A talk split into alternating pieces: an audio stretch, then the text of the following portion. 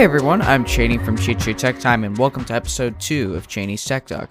Before I even mention the topics for this week, I just want to apologize for not having an episode last week. My week was just a bit hectic and I wasn't able to fit in a recording time. But at least we have this week, so uh, I'm planning for this podcast to be weekly on Fridays, but we'll figure that out later. Anyway, this week's topics are going to be the Pixel 5a being announced and released as of yesterday, August 26th. Also, we're going to talk about T-Mobile's big data breach and what that was like for me as a T-Mobile customer and what T-Mobile recommended I do for my T-Mobile account for security. Android Auto is also going to get shut down, so we'll get into that as well. And the Galaxy Z Fold 3 cameras are being disabled when you try to tinker with your phone. So these are some pretty big topics. This will be a pretty interesting episode. But before we get into the topics, just wanted to let you know I still have a couple of things coming up for JJ Tech Time. They've just been kind of postponed. So my Amcrest portable battery review is almost done. Same with my Brave web browser review. So those are both going to be coming soon. So stay tuned. And Cheney's Tech Talk is still not available on Apple Podcasts yet, but I've gotten in touch with their support. They didn't really give me any useful information, but within the next week or so, it should appear on your iOS and macOS devices on iTunes or Apple Podcasts. So with that out of the way, let's get into the stories.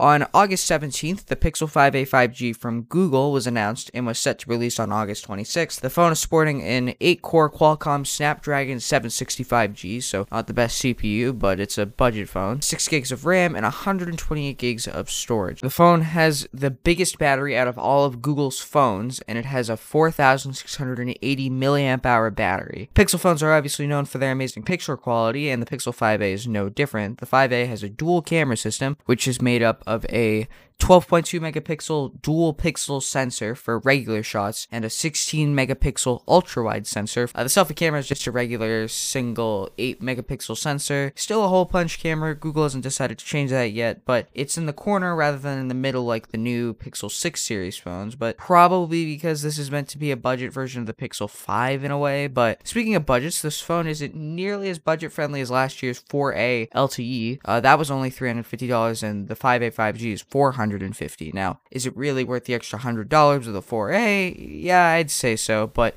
it's all up to personal preference. If you're deciding, I would suggest considering four things, and that's display size, 5G, camera, and price. Now, those are the four big things with the new phone. And oh, I didn't even mention the display size is 6.34 inches compared to the 4A uh, 4G's 5.8. But basically, those four things are the big ones that justify the $100 price difference. Now, if you think those four things are really worth the extra $100, by all means, I'd say that the Pixel 5a is a pretty good option. Um, but because this phone is a bit more expensive for my personal liking, uh, I was actually going to get a 5a, but I ended up just getting a 4a because, I mean, $350 is pretty hard to beat with a phone that the 4a is uh, like. That's a pretty good phone, even in 2021, over a year later after it was released.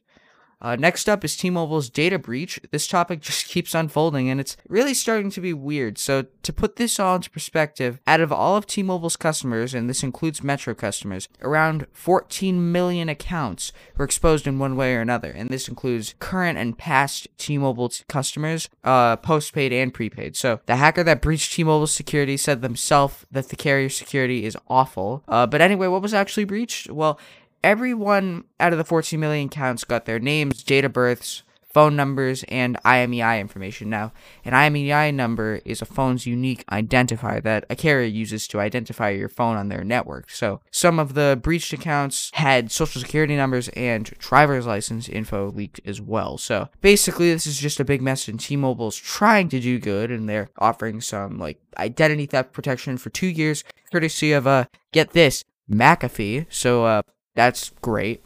I mean, I'm sure it's fine, but it's McAfee, so you can be the judge of that. But T-Mobile also recommends you install their Scam Shield app, which is basically just a scam call blocker, but a good amount of phones already have this built in. Usually, those built in apps have a wider database, so I don't know if this is entirely necessary, but uh, they also obviously recommend that you change your account password, uh, your account PIN, email, all that kind of stuff. And they also recommend enabling account takeover protection. So, what this does is it prevents your phone numbers from being ported out of your T Mobile account to another T Mobile account or to another carrier. So, basically, it adds an extra step for doing that. So account takeover protection, it blocks your number from being ported out. You have to call T-Mobile to deactivate that, and then you can port your number to another carrier and all that kind of stuff. So it's good, but is it amazing? Like, does it really prevent someone from just taking your phone number?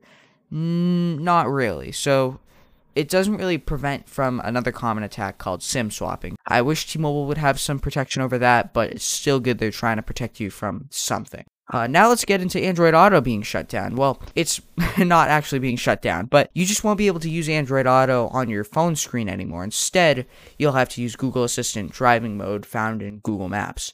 Uh, this isn't too much of a big deal. I mean, Android Auto on phone screens uh, wasn't really great anyway. I don't know how many people were really using it, but it was unoptimized. It was just kind of a gross experience in my opinion. But uh, I've only really liked Android Auto on car screens. It's worked really well for me when I use it on a car display. Uh, so the phone version is being abandoned, but the car version will be perfectly fine. And Android, uh, or no, Google Assistant's driving mode is actually pretty good for phone screens. Like that's how it should have been all the time. Uh, but if you're an Android Auto phone user, then get ready because you're going to have to say goodbye soon when Android 12 comes along.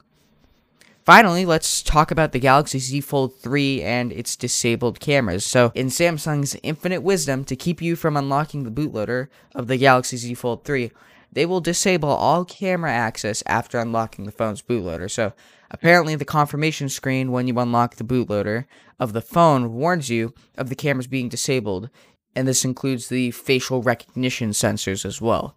Uh, the thing with this that I don't really understand why they went this far is because rooting and modding a Samsung phone in 2021 is already a big pain. So why did they bother adding this extra problem? They've already like steered people away from doing it on Samsung phones, so I don't get why they bothered doing this. But it it really just doesn't make a lot of sense to me. But with that said, that ends this week's episode of Cheney's Tech Talk. If you have any suggestions for new segments or new posts for CCTT, leave them in the comments if you're watching the video version of the podcast. I'm Cheney from Che Che Tech Time, and this is Cheney's Tech Talk.